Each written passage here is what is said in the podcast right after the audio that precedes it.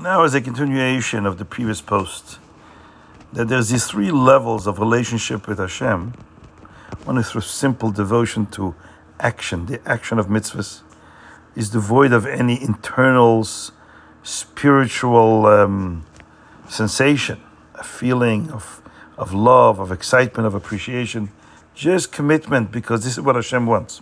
Then this is the level of daughter, and then there's the level of sister, where somebody is already being affected by the learning of Torah and has internalized some of Hashem's wisdom, and he has changed the person internally.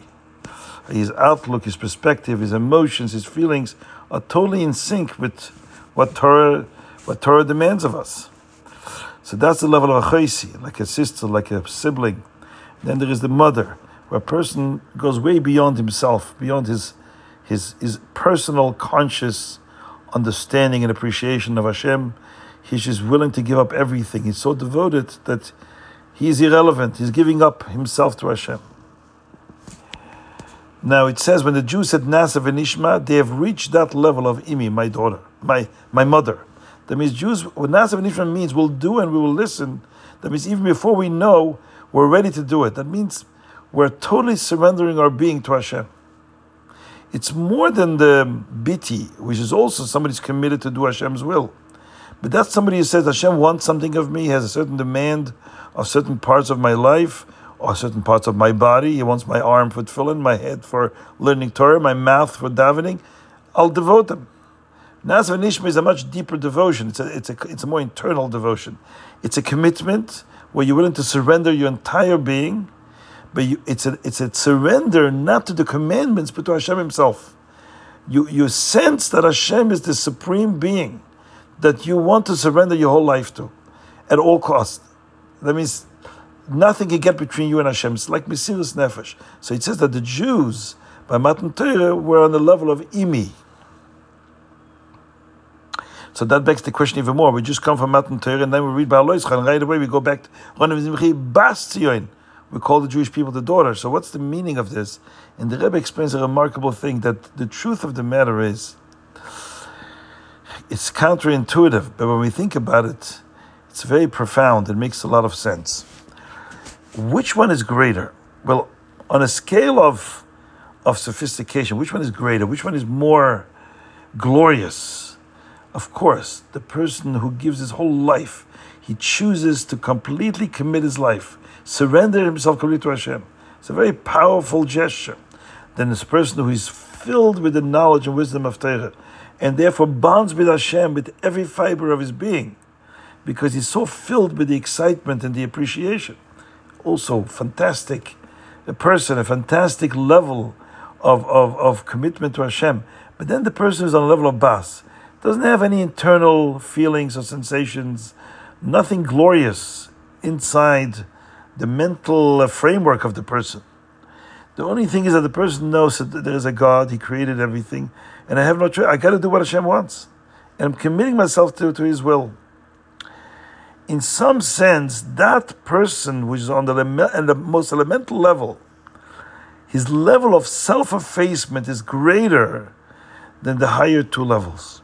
And the reason is because when we say, we use the word bittul, often people associate bittul with a person who is um, subjecting themselves, they're committing themselves to something because they have a deep appreciation of the thing they're committing themselves to.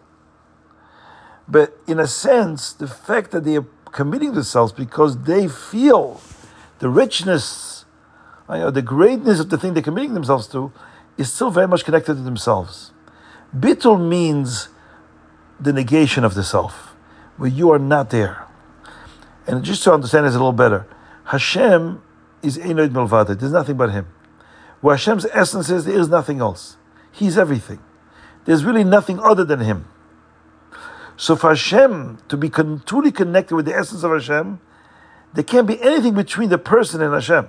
Not even his spiritual self, his most sophisticated self, right? The, the most sublime self. A person who's devoted be it till Mesiris Nefesh. But he feels, I am committing myself. It's a gesture, an initiative that he took on to surrender himself to. Avraham Avinu felt a passion that he wanted to give up everything to Hashem. So ultimately, who is initiating this? The person. Bas means the person who's on a level of Bas just does the mitzvah because Hashem wants it. I don't know. It doesn't feel right to me. It doesn't doesn't have any appeal to the person. But I know I'm a Jew. I got to do it. I have no choice. In this context of relationship with Hashem, there's nothing of the ego of the person there. Not even the most sublime spiritual self. Is not nothing there. There's no trace of the person. It's in spite of him. What he does, he does in spite of himself. In other words, what drives the connection is Hashem Himself. The will of Hashem that dictates and drives, I got to do it. I have no other choice.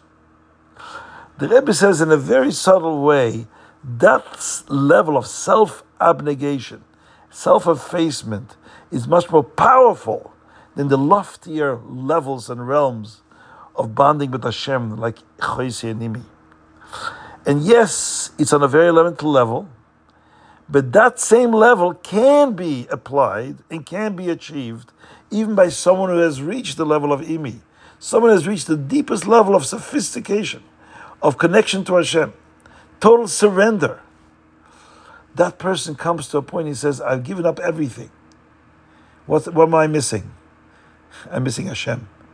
Because it's all me doing, it's all my journey where how do I reach a level of connecting with Hashem in spite of myself, not because of myself? Well, I'm not there at all. I'm irrelevant. And that person is on such a lofty level of imi. He looks down at the person who's on this elemental of bas and is jealous of him. So how can I reach that level of? And the answer is yes. After Shavuos, Matan Torah, the Jews reached the peak, the climax of their bittul to Hashem, Na'aseh v'nishma. There was this raging commitment. Why this outroar? Na'aseh v'nishma. The, comes Behaaloscha, we say, now what's next? Next comes the level of biti, Bas How can even such a person come to a point where I'm totally not there? It's not even me.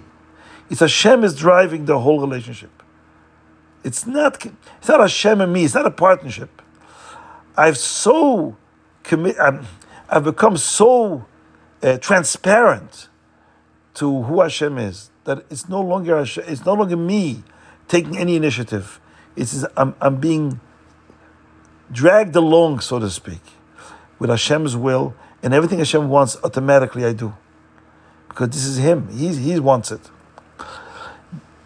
It's a very profound teaching, and it's um, relevant to Parshas Behaaloscha and uh, in a sense, this is the meaning of Balis Chasaneres, as the Rebbe explains,